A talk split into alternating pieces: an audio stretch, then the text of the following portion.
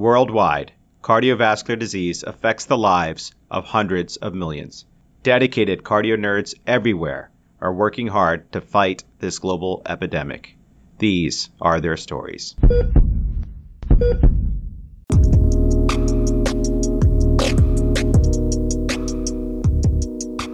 Hey, cardio nerds. My name is Christian Faaborg-Andersen. I'm a fourth year medical student at Emory University in Atlanta and a proud new member of the Cardio Nerds Intern Academy and House Jones. As a student, I've developed an interest in global health and preventative cardiology and have been actively involved in both fields, clinically and through my research. I'm a member of the ACC Medical Student Leadership Group and serve on the editorial committee for the Student Perspectives page.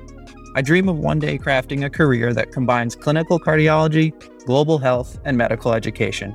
This year, I'll be applying into internal medicine. In my free time, I enjoy relaxing with friends, playing volleyball, and fly fishing on the Chattahoochee River. Folks, thanks for joining us on this Cardio Nerds Cardio Obstetrics cruise. We'll make several key stops along this comprehensive curricular journey. See the link to our Cardio OB page in this episode's description. At the last stop, in episode 138, we learned all about lifelong advocacy for women's cardiovascular health with Drs. Sharonne Hayes and Annette Wenger. In this episode, we discuss pregnancy and multidisciplinary critical care with Drs. Afshan Hameed, Marie Louise Meng, and Paul Forfia. This episode focuses on the multidisciplinary management of high risk pregnancy in the critical care setting. Three experts from varied subspecialties, including cardiology, pulmonary hypertension, maternal fetal medicine, cardiac anesthesia, and obstetrical anesthesia, guide listeners through a case of a patient with a complex congenital heart disease who becomes pregnant. What I loved about this episode was that it highlights the importance of a multidisciplinary, team based approach to the delivery and management of high risk patients with congenital heart disease.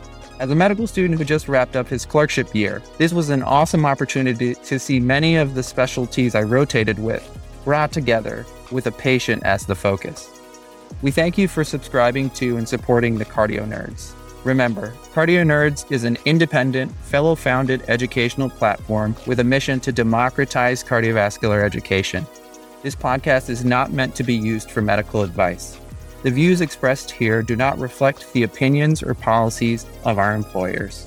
The speakers have no relevant disclosures, and there's no commercial or in kind support for this activity. Stay tuned for a special message about cardio obstetrics and WomenHeart. Hey, cardio nerds, it's Sonia, UT Southwestern Fellow and co chair for the Cardio Nerds Cardio Obstetrics series. Today, we're excited to bring you a very special episode in our Cardio OB series Pregnancy and Interdisciplinary Critical Care. In this episode, Dr. Caitlin Abraham will guide us through a fascinating but complex obstetrics case from the perspective of cardiology, OB, maternal fetal medicine, and anesthesia.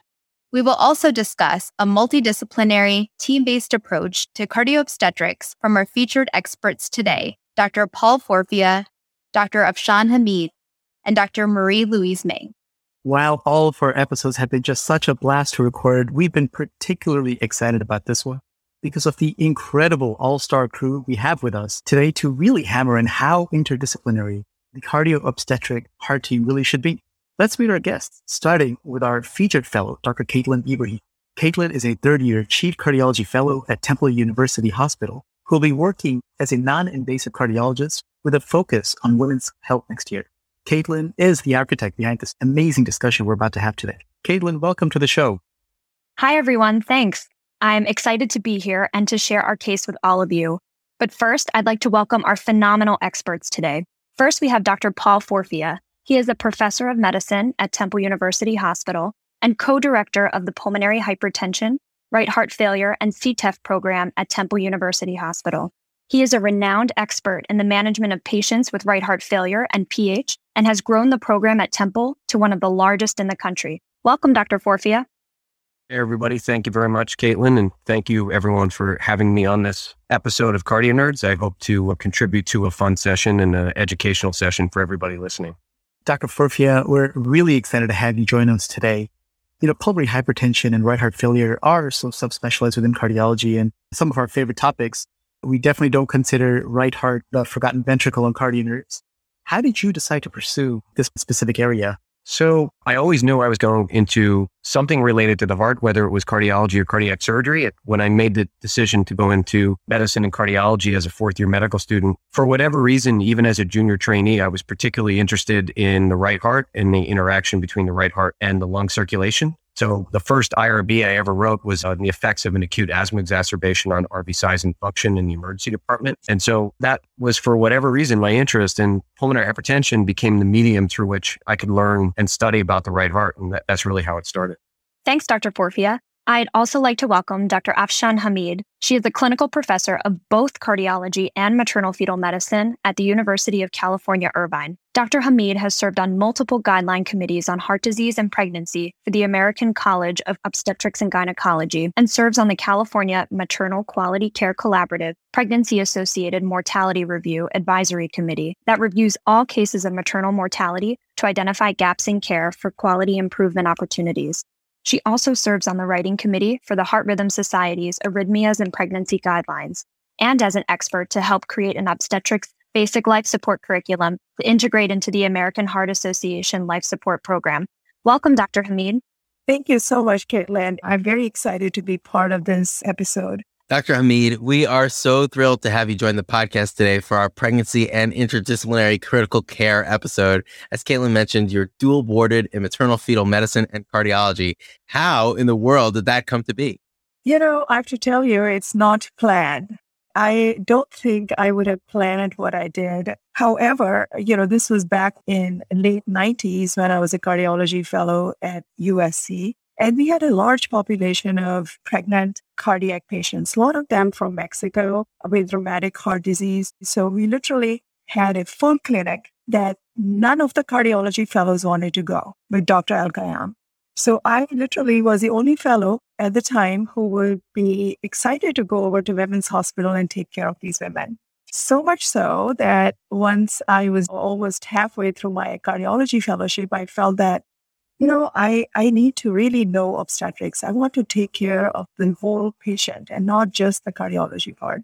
That's how I decided to go into OB. And interestingly, I did my cardiology boards when I was a second year OB resident. that was exciting. But, you know, I think the actual reality dawned on me when I was done with the OB residency and I was asked to do MFM fellowship. I said, MFM? Am I crazy? Am I going to do another three years of fellowship? Anyway, so I did MFM. I'm a cardiologist. I'm very excited to be doing what I'm doing, very fortunate to be taking care of these patients. So long haul, but very exciting. Enjoyed every step of the way. Dr. Hameed, your track is amazing. And I just want to say we had the pleasure of learning from Dr. Elkayam as part of this series about valvular heart disease and pregnancy. And I totally understand how his passion for the field could be so infectious. And he did mention how much he enjoyed working with you in the past. Absolutely. We have had several publications. You know, my uh, cell phone was with all the OB residents at the time. I remember back when we were doing a lot of right heart catheterizations, Swan-Ganz of pretty much all valve disease. And I was the one who would go there, put in the catheters and manage them. And like I said, none of the other cardiology fellows was even remotely interested in doing it. I'm so happy to see the interest and the cardio obstetrics and the way this whole field is evolving. It's amazing. That is such a cool story, Dr. Hameed, and we are so excited to have you. And last but not least, we would also like to welcome Dr. Marie Louise Meng. Dr. Meng is an assistant professor of anesthesiology at Duke University who has completed additional fellowships in both obstetrical anesthesia and cardiothoracic anesthesia. She is also a physician scientist researching the role of echocardiography and biomarkers in identifying women at risk of cardiovascular complications after pregnancies complicated by preeclampsia. Welcome, Dr. Meng. Thank you so much for inviting me. I'm really excited to be part of this episode and to bring the anesthesiology perspective into the cardiology and obstetric conversation. So, Dr. Meng, what made you decide to pursue training in both obstetric anesthesia and cardiothoracic anesthesia? So it's like one of those things where when you fall in love with something, you just have to do it. And what I fell in love with first was obstetric anesthesia. At the end of my first year of residency, a little bit bored of just the general anesthesia for healthy patients, I realized that the labor floor was a magical place where patients weren't patients. They were having a wonderful, exciting life event. It was the happiest place in the hospital. And there is nothing more gratifying than giving a woman who is in pain a labor epidural.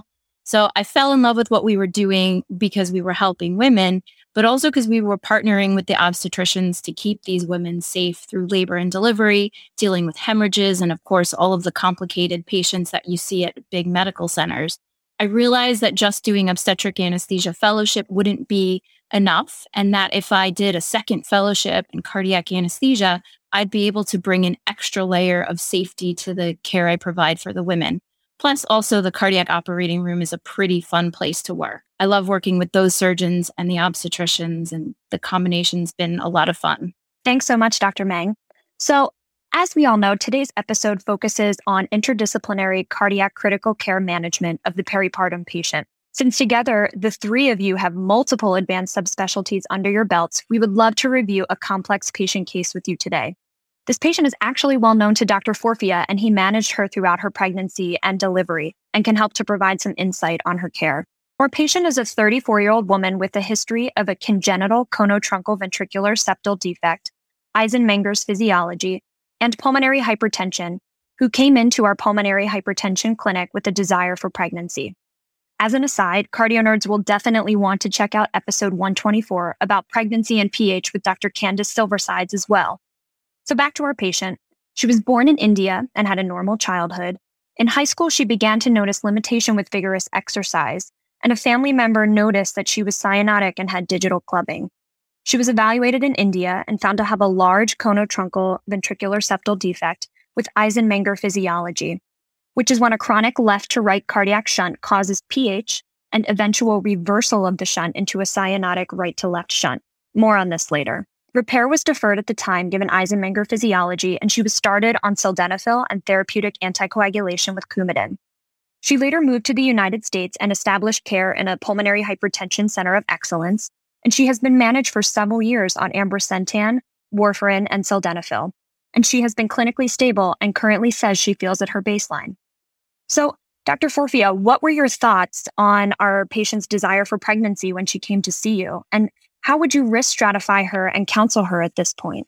Well, there's a little bit of an additional backstory in that the very first time I met her in clinic, which was probably a year and a half before we started to manage her, you know, as per this discussion, when she first showed up in clinic, her very first visit, she was four weeks pregnant. And so when we first met her, she was on 20 milligrams three times daily of sildenafil. I had just seen an echocardiogram on her, no right heart cath. And she said, literally at the end of the visit, by the way, I'm pregnant. And she was on warfarin at the time. And so she became pregnant on warfarin. And the total sum of everything between the risk of warfarin embryopathy and uncharacterized pulmonary hypertensive syndrome and Eisenmenger type physiology, we recommended termination at that time. And she did. Within six months to a year after that, she came back to clinic and said, I'm going to get pregnant at some point and I would like you to manage me through pregnancy. And so she was not asking, she was telling. And she said that her and her husband had discussed this at length and that she would risk her life to become pregnant and to have a child for her and her family. And so we knew it was coming. So with that in mind, when she initially, after the termination, came back and said, I will become pregnant, we obviously started discussing with her how that would have to go. And one of the first things that we talked about was that if and when she was to try to conceive, she would have to come off the endothelin receptor antagonist, in which case we would need to bolster her background PAH medical therapy while she came off the ERA. So the ERA would have to stop. The sildenafil dose actually tripled, and we ended up adding an inhaled prostacyclin, inhaled treprostinil or Tyvaso to her background regimen. The remainder of the answer may surprise you in that, you know, she's an interesting case because she's actually Eisenmenger syndrome, although not the full blown Eisenmenger syndrome that you'll see in someone with a wide open AV canal or walking around with SATs in the high 70s, low 80s, with a hemoglobin in the low 20s. When I initially cathed her, her QPQS was 1.4. Her PVR was around 17 Woods units. And so she had Eisenmenger complex or Eisenmenger syndrome, but at that kind of borderline level between PAH and Eisenmenger's. And because she actually had a right heart that looked more typical and characteristic of an Eisenmenger heart than a typical PAH heart, I was actually fairly confident that I was going to be able to manage it from a hemodynamic perspective and also from an oxygen saturation perspective. Another thing that we told her, of course, at the time was that she would have to listen to us. And if she was to take on this risk, she would have to adhere to medical therapies, follow with us, follow with maternal fetal medicine here at Temple, and basically follow up exactly along the plan that we lay out, which historically has worked very, very well for us in all forms of pulmonary hypertension and pregnancy. And she was highly adherent and compliant. And as you'll find out through the podcast, things actually went quite well. So, Dr. Hameed, in her case, what are the risks to the fetus of pregnancy and how would you counsel her? This is a very interesting case. And as obstetricians, the term pulmonary hypertension is one of the scariest terms that we can have amongst cardiac patients. So, undoubtedly, this is, again, a very high risk group of patients that we are looking at. In terms of congenital heart disease, the first thing that comes to mind with regards to the fetus is the risk to the fetus the risk of the fetus of having congenital cardiac defect. So other than that, in a setting of hypoxemia with low oxygen saturations and cyanosis, as you know, the oxygen in the mother is what is going to the baby that is compartmentalized in the mother. So if the mother's oxygen is low, we know that the fetal oxygen delivery is low. However, as we know that the fetal hemoglobin is very different than adult hemoglobin, so it hangs on to oxygen much more effectively in a setting of low oxygen saturations. To a certain degree, hypoxemia the mother is well tolerated. However, when it gets to the point where in this patient, in a patient who is cyanotic, there is risk of low oxygen tension in the baby. And of course, that would affect the growth. A very common complication that we see in fetuses is fetal growth restriction and also preterm delivery. I yet have to see a cyanotic patient deliver beyond their due date or at their due date. Usually they get delivered mainly for maternal indications, but also a large number of them due to fetal indications relating to the fetal growth. So, as you touched on, not only is the patient herself a high risk patient, but her cyanotic congenital heart disease also puts her fetus at risk. And this was relayed to her in clinic as she presented desiring pregnancy. And so, as Dr. Forfia alluded to, in terms of her objective data when she came to clinic, her vitals in the clinic before she became pregnant were a heart rate of 94 beats per minute, a blood pressure of 119 over 75, with an oxygen saturation hovering between 89 to 90% on room air. Her prior right heart catheterization was remarkable for a pulmonary artery pressure of 100 over 40 with a mean of 65, a pulmonary capillary wedge pressure of 7, and a pulmonary vascular resistance of 17 Wood units, defining her hemodynamics as isolated precapillary pulmonary hypertension. Her Fick cardiac index was calculated at 1.69 liters per minute per meter squared, and her echocardiogram revealed a normal left ventricular ejection fraction of 55 to 60%, mild to moderately enlarged right ventricle with mild to moderately reduced function, and a large congenital defect in the perimembranous ventricular septum with a moderate bidirectional shunt. Caitlin, wow, those are some impressive and in this context, some scary numbers, uh, especially taking into account what we learned from Dr. Candice Silversides. We will have a separate episode on congenital heart defects in pregnancy as part of our congenital heart disease series with Dr. Carole Warnes. But as cardiologists know, not all congenital heart defects are created equal. So going to our patient, Dr. Forfia, after hearing all this data, what are some of the things that you would be worried about, or actually that you were worried about during pregnancy from the PH perspective for this patient? Well, you're always thinking about, in this particular case, two issues that may seem separated on the surface, but in fact are inexorably linked. The first is the relationship between the pulmonary vascular resistance and right heart function, or what we call RVPA coupling. And so we're always trying to medically get the pulmonary vascular resistance down to a point where the right heart can adapt to that load and function either at a normal or near normal level. And for what it's worth, the RV size and function actually were better than what they were reported to be what Caitlin is reading is exactly what was reported on the echo reports, but her RV size was at most mildly dilated and at most mild dysfunction, maybe even low normal function, and had a fairly typically relatively adapted right heart to load. And so what you're always considering first is that RVPA coupling relationship. And that, of course, is what's going to be your best indicator of maternal cardiovascular reserve going through pregnancy, labor, and in the postpartum period. And then the second part is what her relative degree of desaturation will be over time. Now, what is, shall we say, convenient about managing congenital heart disease associated PAH with an open shunt? This is the key is that when the shunt is still open, as it was in her case. The oxygen saturation is actually a fairly good metric of what your PVR is and what your QPQS is.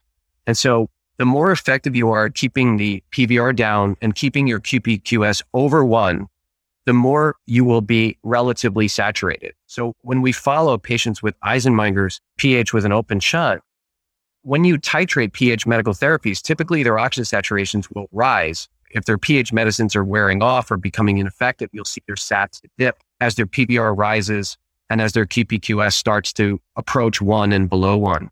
And so in this patient, it's really all about keeping that right heart as close to normal as possible by echocardiography, keeping that jugular venous pressure nice and low, and then in turn, using the arterial oxygen saturation on a peripheral pulse oximeter as a relative non-invasive index of what your moment to moment relationship is between PVR and SVR and what direction that shunt is going in. And everything that we saw from the beginning and through pregnancy was relatively in line with what we would have wanted as we progressed through pregnancy. Of course, we watched her like a hawk and we adjusted her medications as we went along, but those are the things that we were watching. Wow. Thank you, Dr. Forfia. These two points are just phenomenal pearls. One is that the RVPA coupling, which is such a important factor in treatment of patients like this, and also getting an appreciation that your personal assessment of the RV can really drive the way you approach the patient. For all our listeners, the RV images will be available on our website for you to pick up the same gestalt as Dr. Forfia. The other thing that you mentioned is that oxygen saturation being a great metric of PVR in the setting of an open shunt and to gauge how well we're doing with medications. These are just really great, great pearls. Now, Dr. Hameed, the drive to have children could be very strong, but for our patient, Dr. Forfia outlined a lot of cautionary red flags and with perhaps some reassuring signals. But in general, what is your personal approach to preconception counseling to help the patient weigh the pros and cons of pursuing pregnancy? Yeah, I think that is a very important question that we come across more so in my MFM practice you know patients come in and they want to know and this this may be the second or the third opinion consultation. And what i've seen is when patients get to the super high risk where there's no doubt everyone that she's going to see is going to say do not get pregnant.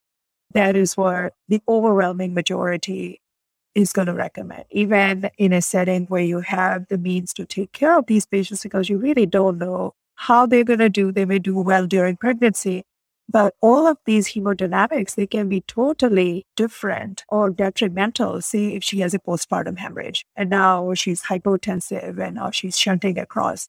So I typically sit down with the patient and I frankly go over the best case scenario and the worst case scenario. And I have to tell you, in my many, many years of experience, for patients who really have a strong desire and they look at my eyes and say, Dr. Hameed, I know I'm prepared to be in the worst case scenario and I'm going to go with it. They do very well. I don't know whether it's their will or their compliance or their drive. They, they do very well. And I have to tell you, there are some patients when they hear the worst, the doom and gloom, they're going to say, you know what? I'm not going to go through that.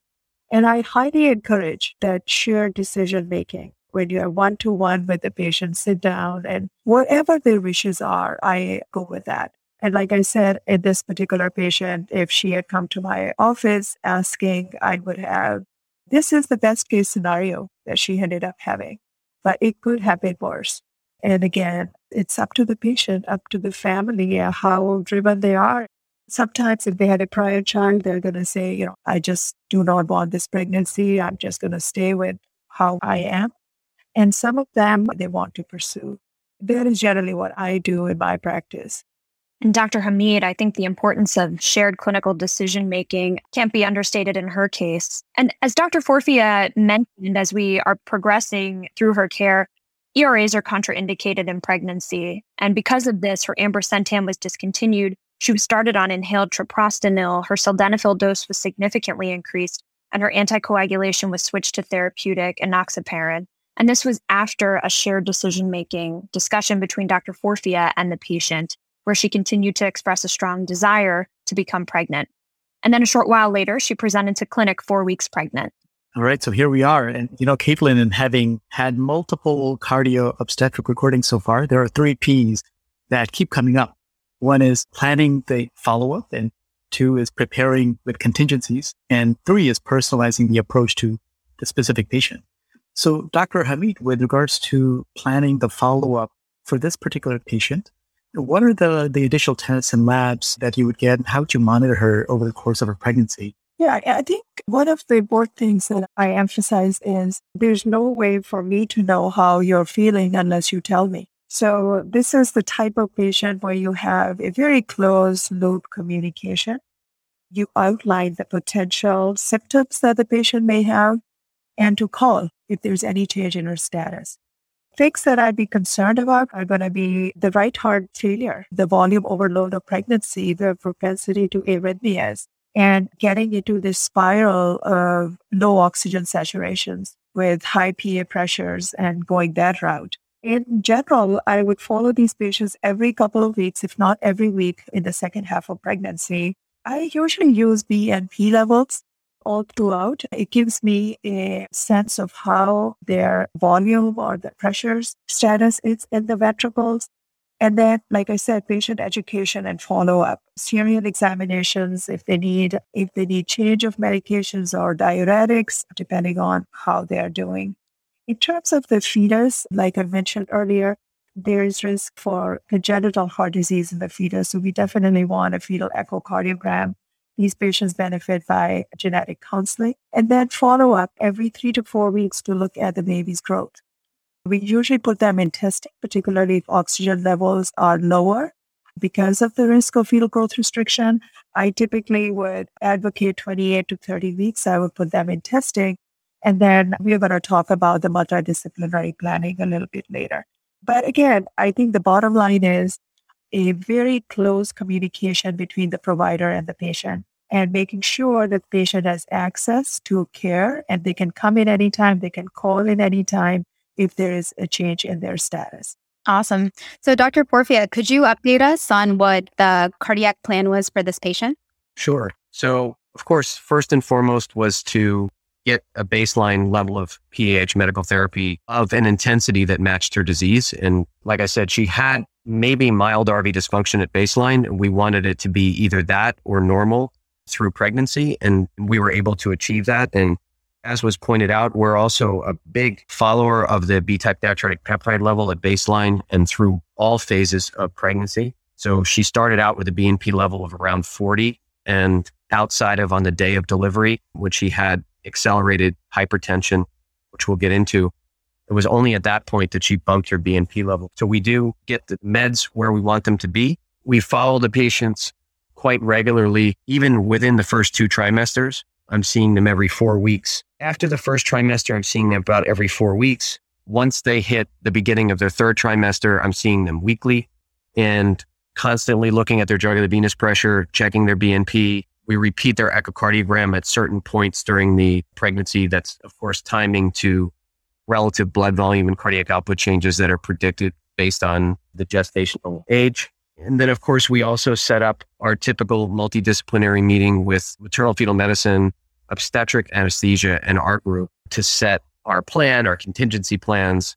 Well, something we've been doing for many years, which we find to be invaluable. So it's really about getting the right meds adjusted, regular PH medical follow up, serial biomarker assessment of the BNP, regular echo checks and JVP checks, and getting that MFM, OB anesthesia, and pulmonary hypertension collaborative team together so that we have our plan in place for how things are going to go on the day of delivery.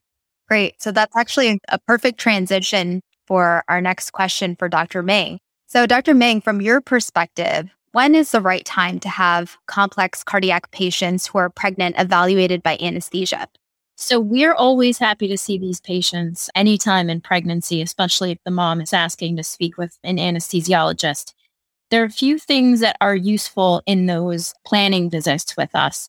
Number one, anesthesia is famous for the airway. We need to make sure that she is an easy airway, or if there are going to be airway concerns, that we incorporate that into our plan. I'm going to do six A's. Airway was the first. Access. Some women have difficulty with access. So whether or not we need to place a PICC in her long term access ahead of time or whether or not it won't be an issue is useful to know. A lot of these women are going to be anxious about the process, and the anesthesiologist is one of the people at bedside that is taking care of the anxiety or helping recognize that, you know, this is anxiety. This isn't heart failure, shortness of breath.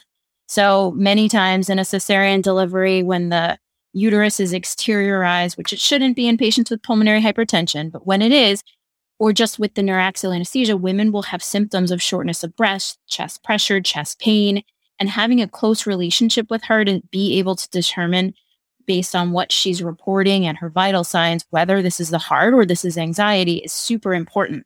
So I love having that visit when she's pregnant and she's not delivering to be able to establish a relationship so that we can manage and understand her anxiety and her symptoms well. We need to know what her anticoagulation is so that we'll be able to do neuraxial anesthesia if possible. So perhaps switching her from a longer acting agent to a shorter acting agent around the time of delivery, anesthesia can assist with that.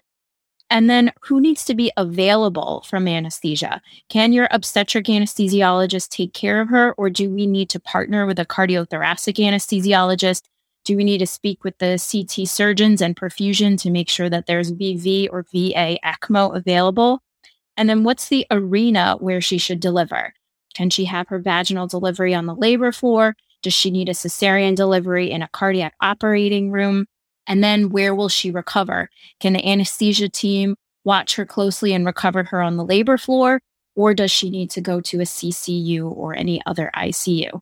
So we love having the opportunity to meet the patient so that when we're in the planning meetings, we have a better sense of what she's going to need. Dr. Meng, these pearls are fantastic. I love the six A's as you mentioned assessing the airway, access, anxiety, anticoagulation, availability, and the arena. And as you mentioned, in these patients who are clinically complex and high risk, the importance of a multidisciplinary team cannot be understated. And as Dr. Forfia mentioned, our patient was followed by cardiologists with expertise in pulmonary hypertension, maternal fetal medicine physicians, and anesthesiologists throughout her pregnancy. And so now, fast forward a little bit, our patient is nearing the end of her second trimester and beginning her third trimester. Dr. Forfia and Dr. Meng, what things do you think about when making a delivery plan for a patient like this? And Dr. Forfia, I'll start with you. So, the management plan around the time of delivery starts from the moment that we meet the patient in the office, you know, 35 or 40 weeks prior to that. And so all too often, what happens when people are non-expert in managing pregnant women with pulmonary hypertension or other complex cardiac issues is that they think that what they need to have is a whole series of resources available on the day of delivery. They need certain people in the operating room and certain specialists and machines and technology.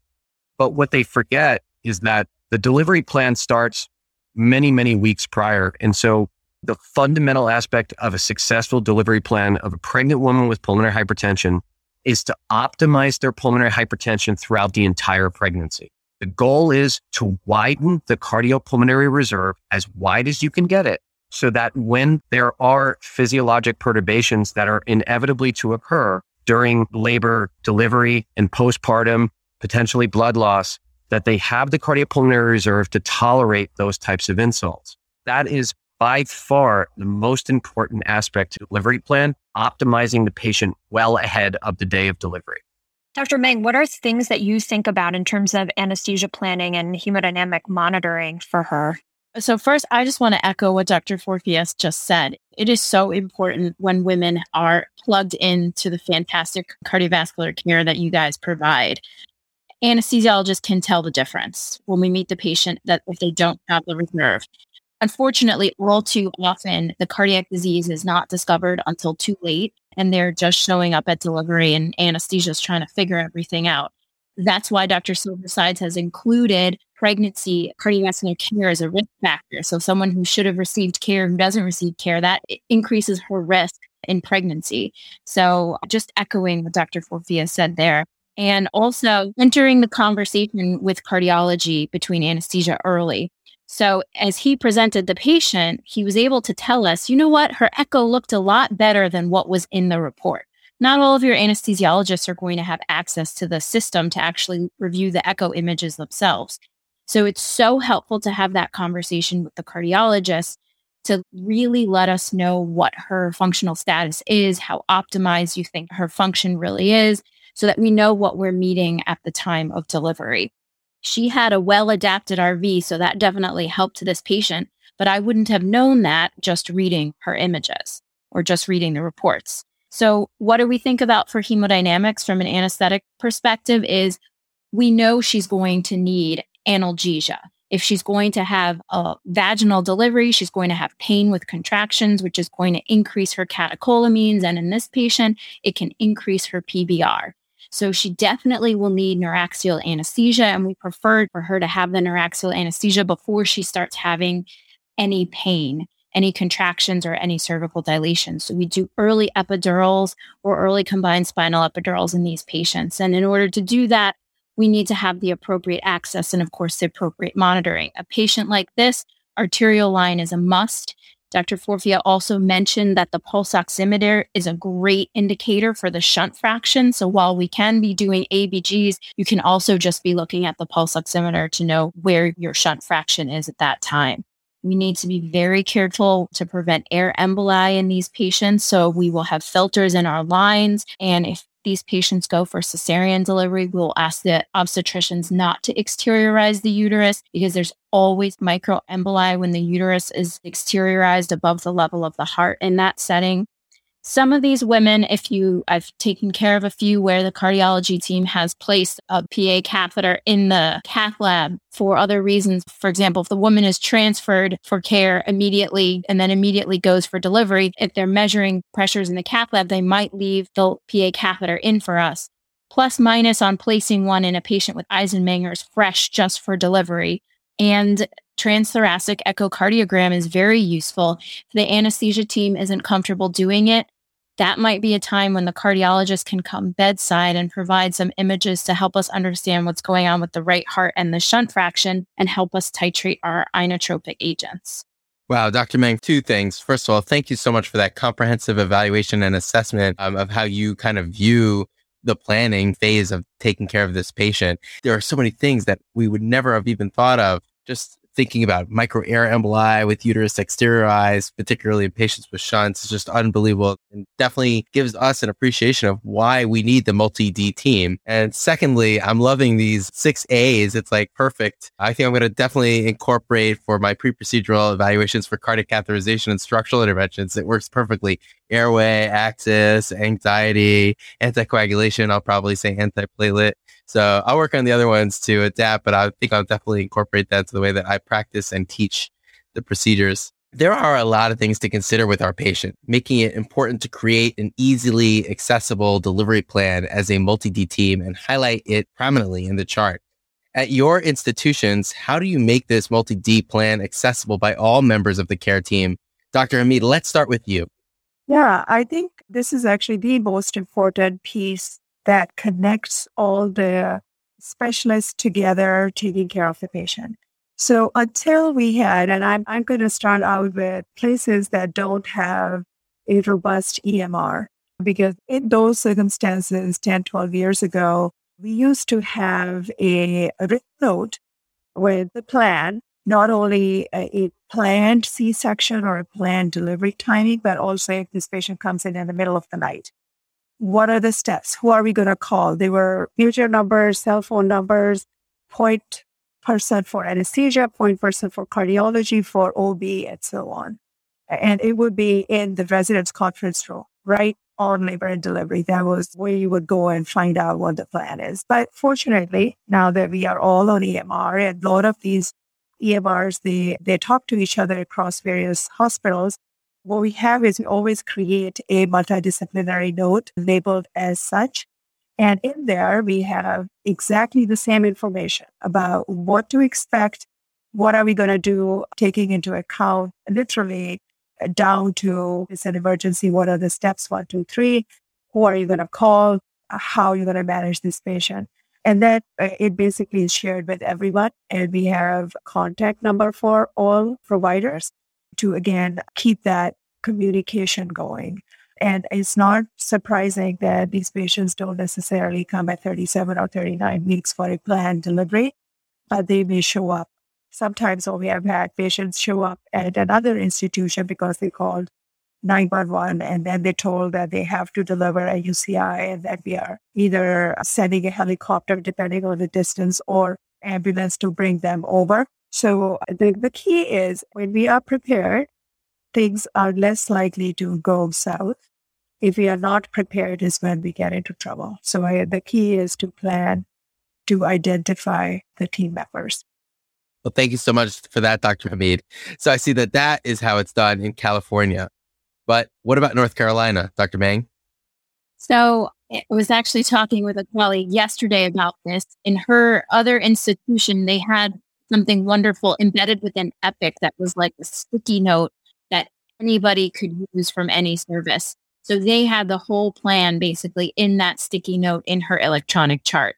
That's really the best way to do it. And it's on my to do list to find out if we can get that in our Epic here as of right now, it's really just emails about specific patients where the plan will be in the email from each service. Usually there's an MFM fellow that coordinates consolidating it all really nicely. And then we have our Wednesday meetings where we talk about the complicated MFM patients that require multidisciplinary care. So I think we're a bit antiquated with email threads.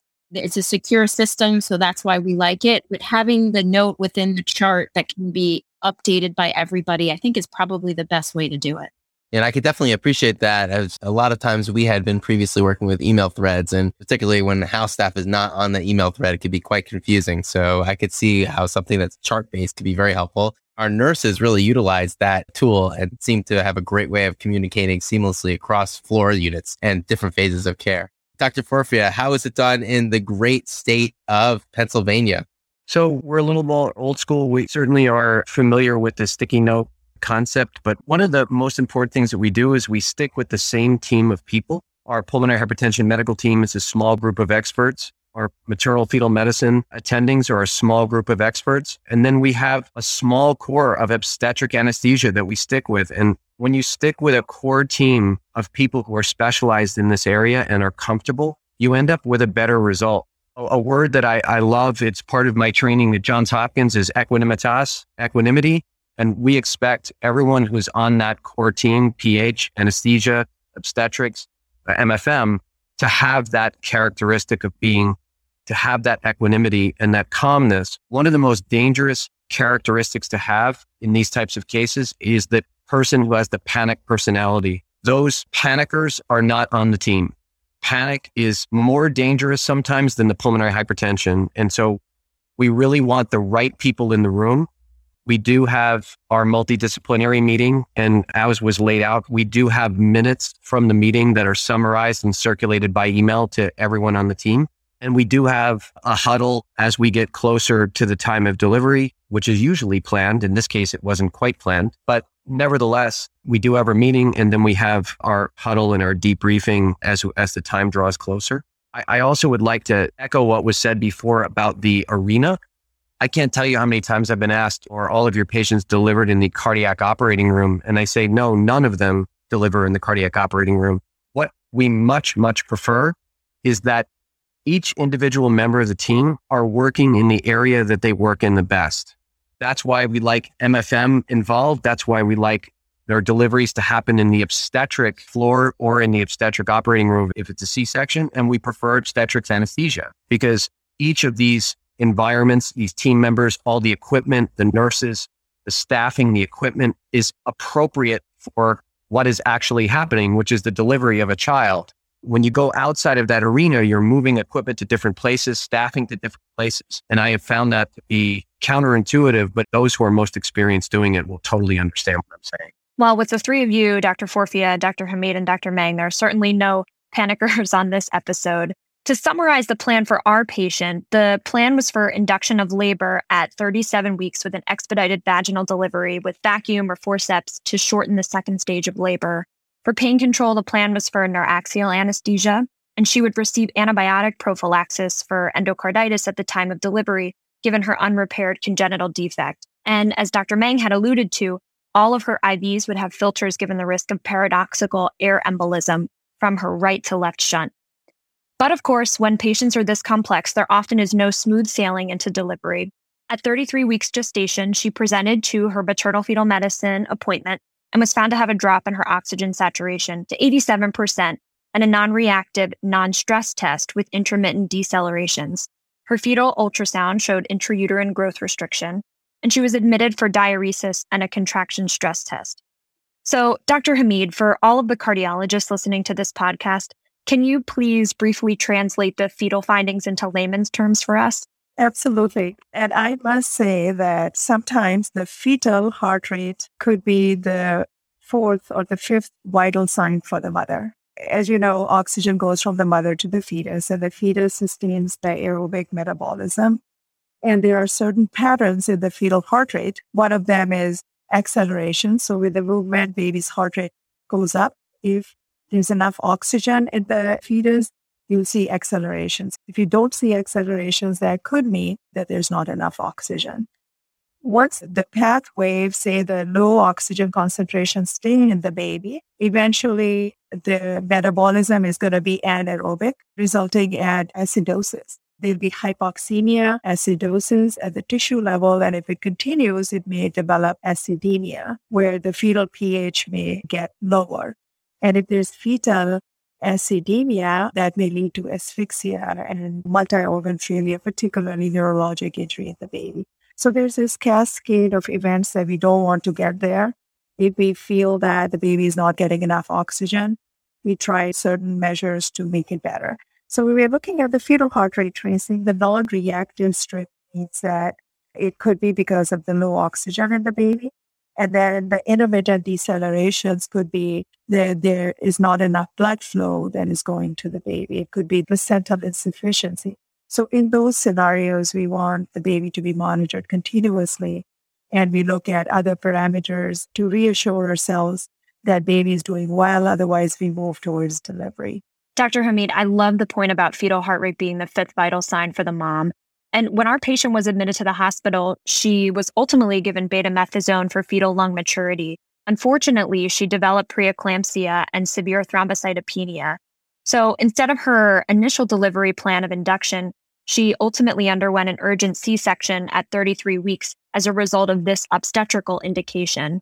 Dr. Meng, what are the risks of anesthesia and C section for our patient? You alluded to some of them with exteriorizing the uterus and microemboli with her underlying pulmonary hypertension, what's on your mind? So I'm going to take a moment and say that this is no surprise if this is what happened to her. If we're talking about a patient who's chronically hypoxemic from her Eisenmenger syndrome, no wonder that a hypoxic stress developed. And so the placenta secreted the preeclampsia inducible factors, and she ends up with preeclampsia. And we know that thrombocytopenia or preeclampsia severe features is something that is seen more commonly in patients with pulmonary hypertension. So we've seen many women in this situation at this point, and it's important to catch her and deliver her of the fetus before more severe features develop and before those platelets are too low such that we can't do neuraxial anesthesia because we really do prefer it. So I'll start there and just talk about neuraxial anesthesia versus general anesthesia, and then we'll talk a little bit about the risks of the C-section.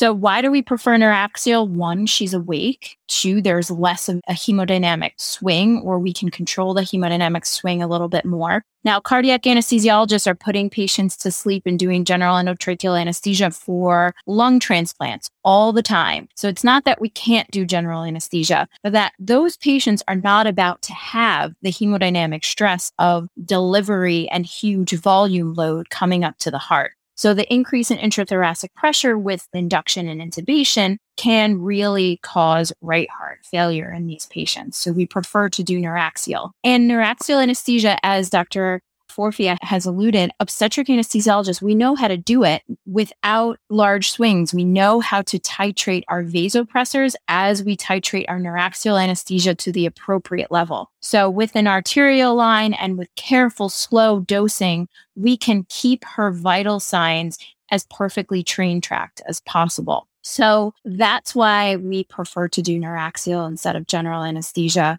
It's also just nice for her to be awake for the delivery of her child. What am I expecting with a C section? Well, I'm going to control my anesthesia very nicely till the time of delivery. When the baby is born and the placenta is removed, that uterus needs to contract and it contracts down really firmly. And there is a huge fluid load that comes all the way up to the right heart because additionally, that uterus is kind of jumping off the IVC. It was compressing it for a little bit. So in a vaginal delivery, you're going to have 300 to 500 cc's of fluid coming up to the right heart with every contraction. And that's part of the reason why this woman did well is you were able to watch her and see that her heart and her lungs were handling the volume load with every small contraction very well. But in a cesarean delivery, that right heart has had no time to become accustomed to the fluid load. You're walking in the OR, doing your anesthesia, taking the baby out, and then huge one liter of fluid right up to that right heart. So I've heard story after story of she was doing great and then the baby was born and then she decompensated. It should be no surprise to any of us if she decompensates within the first half hour of delivery or literally within the first couple minutes. So what are the things we need to do? We know the fluid load is coming. So we know her cardiac output should already be increased and it needs to be increased even further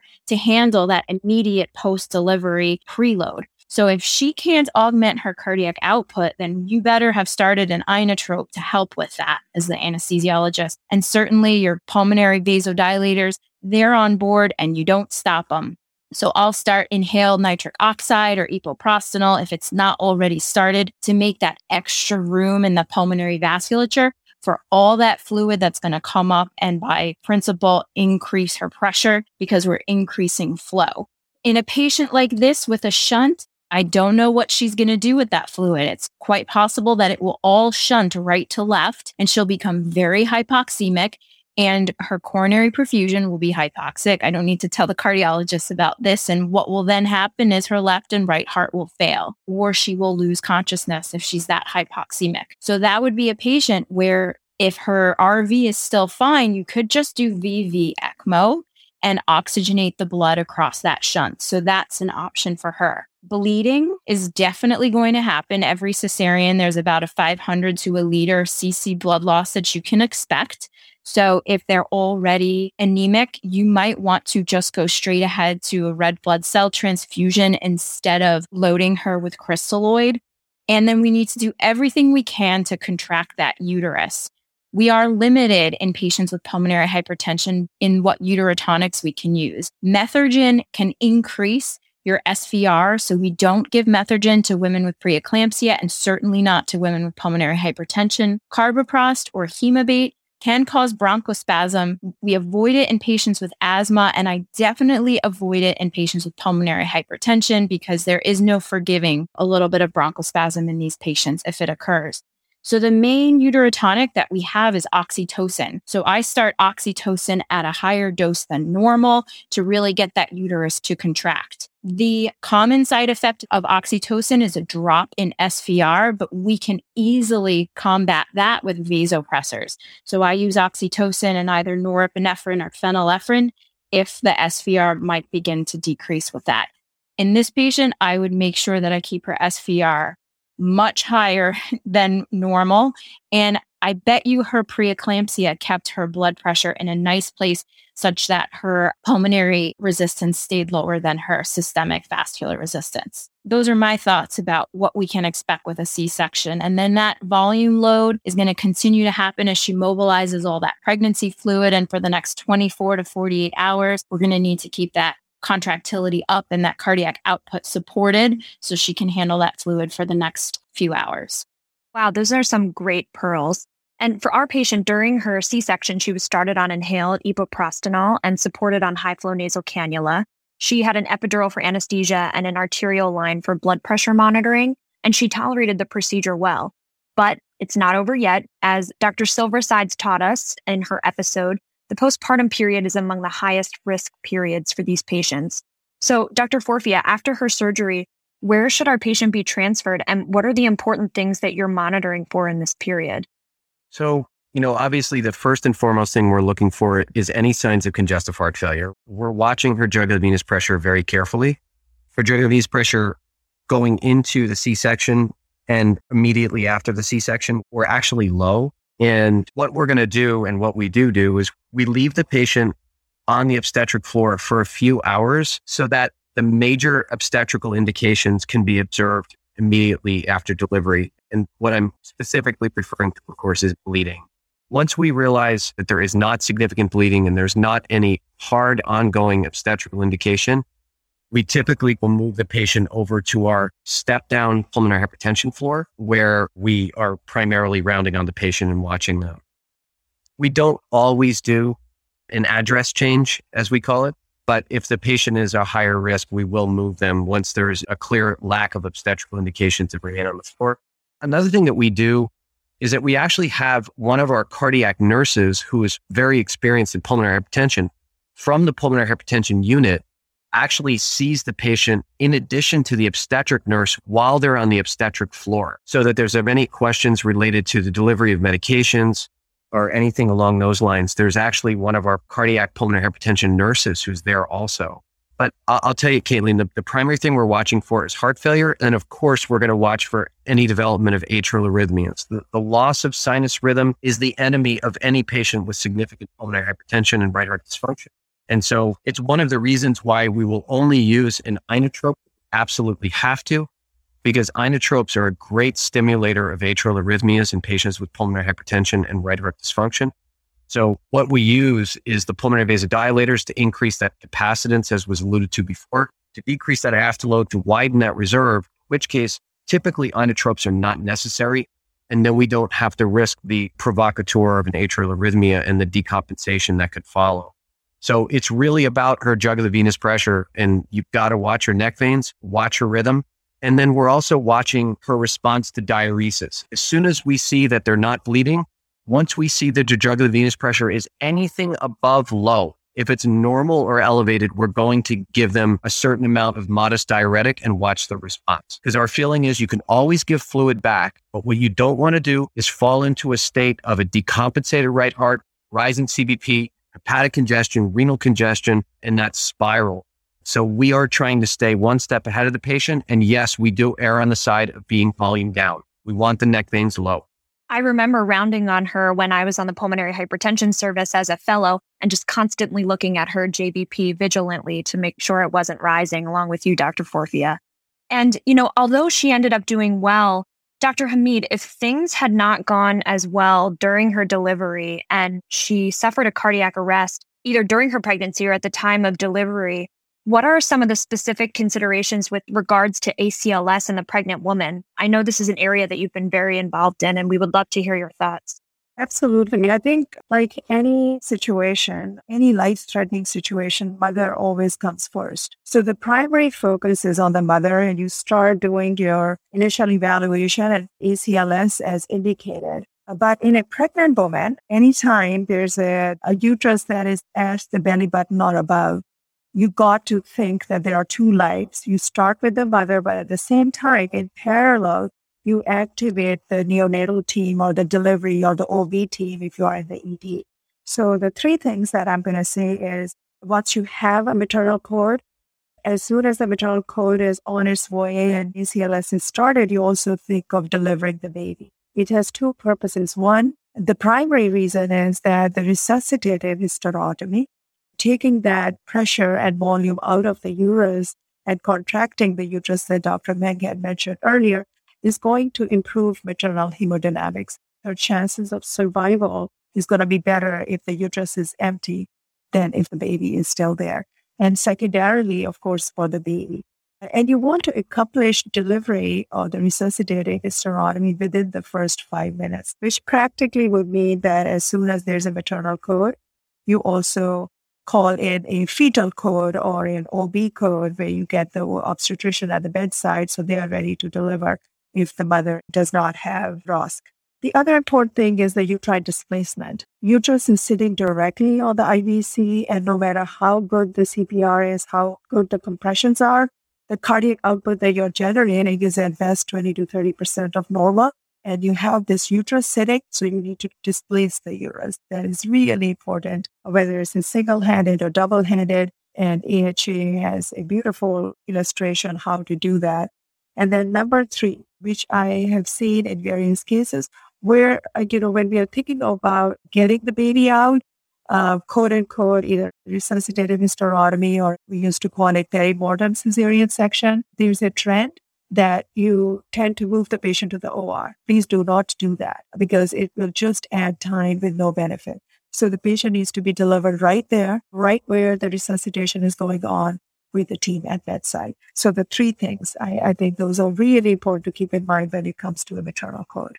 Thanks, Dr. Hameed. And I think that ties back nicely into what Dr. Meng was mentioning in terms of the arena and the best place to take care of the patient. But all in all, thankfully, our patient recovered well. She was switched back to her home and inhaled treprostinil in addition to her sildenafil. And she was ultimately discharged home with a healthy, small for gestational age infant. And she's still doing well today. So our discussion today really highlights just how fascinating cardio obstetrics can be and how cardiology interfaces with so many other clinical subspecialties in this arena, highlighted by all of you here today. And all of these complicated hemodynamics and nuanced decision making are what might make my heart flutter about cardio obstetrics.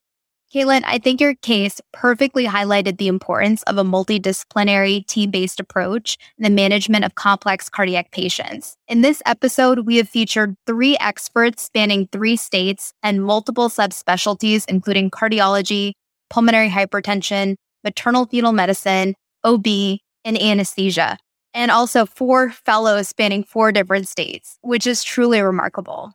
Dr. Hameed, Dr. Forfia, and Dr. Meng, thank you all so much for participating in this wonderful Pearl Pack discussion.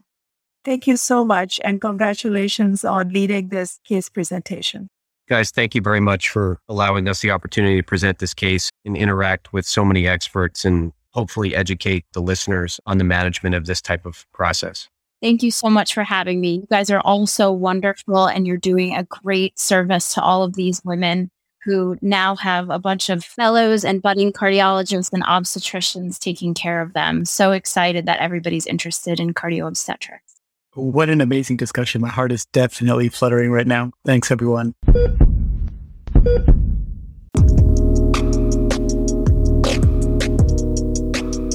Thanks for tuning in to the Cardio Nerds Cardio Obstetrics series led by co chairs and fellows in training, Doctors Natalie Stokes and Sonia Shah and brought to you in collaboration with WomenHeart, the National Coalition for Women with Heart Disease. This is Dr. Sharonne Hayes. I'm a non invasive cardiologist at Mayo Clinic, where I founded and maintain an active practice in the Mayo Clinic Women's Heart Clinic. I've also been privileged to serve as a mentor and advisor to cardio nerds. With our partner, WomenHeart, I have served as a patient advocate and an advisor for well over 20 years. What is WomenHeart? It was founded by and for women WomenHeart focuses on serving the millions of women living with or at risk of heart disease, the leading cause of death in women. WomenHeart is dedicated to advancing women's heart health through advocacy, community education, and supports the nation's only patient support network for women living with heart disease. As medical director of WomenHeart Science and Leadership Symposium for Women with Heart Disease, each year I have the privilege of working with WomenHeart to train a new class of women living with heart disease from across the country to become community educators and support group leaders. Since 2002, WomenHeart has trained over 1,000 WomenHeart champions. WomenHeart Scientific Advisory Council is comprised of renowned cardiologists, including many on this program, and offers membership in its National Hospital Alliance, a group of hospitals committed to providing gender sensitive cardiology care and amplifying the patient voice in their care and treatment. This series is important to me personally since my clinical and research interests include sex and gender based cardiology, spontaneous coronary artery dissection or SCAD, health equity, and also increasing the participation of women and minoritized people in medical research. Through this lens, I know both how important and also how underemphasized cardio obstetrics has been. Cardiology has been late to own cardio OB as a concept and important sub subspecialty for us as cardiologists and for the women under our care.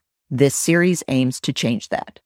Why? For instance, in my own area of interest, SCAD, it may be considered rare, but it is the number one cause of pregnancy associated myocardial infarction. Second, even if we only utilize what we know now, if that knowledge was truly and fully translated to practice, most cardiovascular disease and its complications related to pregnancy would be detected, better managed, and often prevented. Third, we have a huge knowledge gap.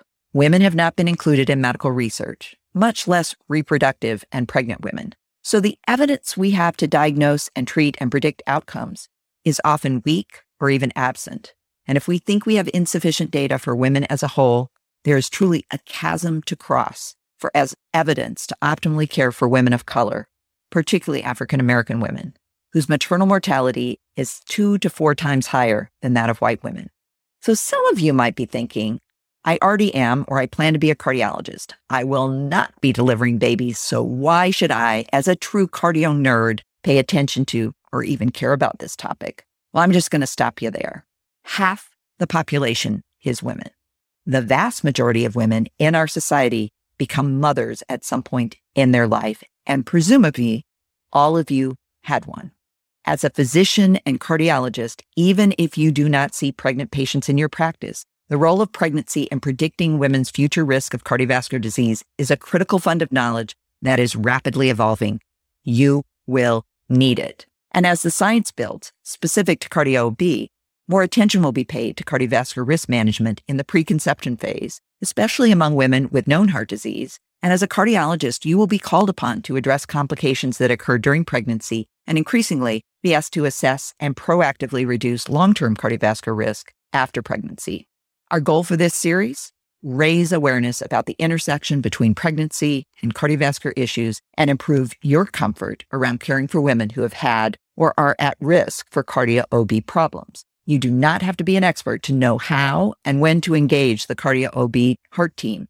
All you cardio nerds need to pay attention. And as you take advantage of the medical expertise of the participants in this series, I hope you will also take advantage of the expertise that your patients can provide you either individually or through WomenHeart's trained patient advocates, its champions.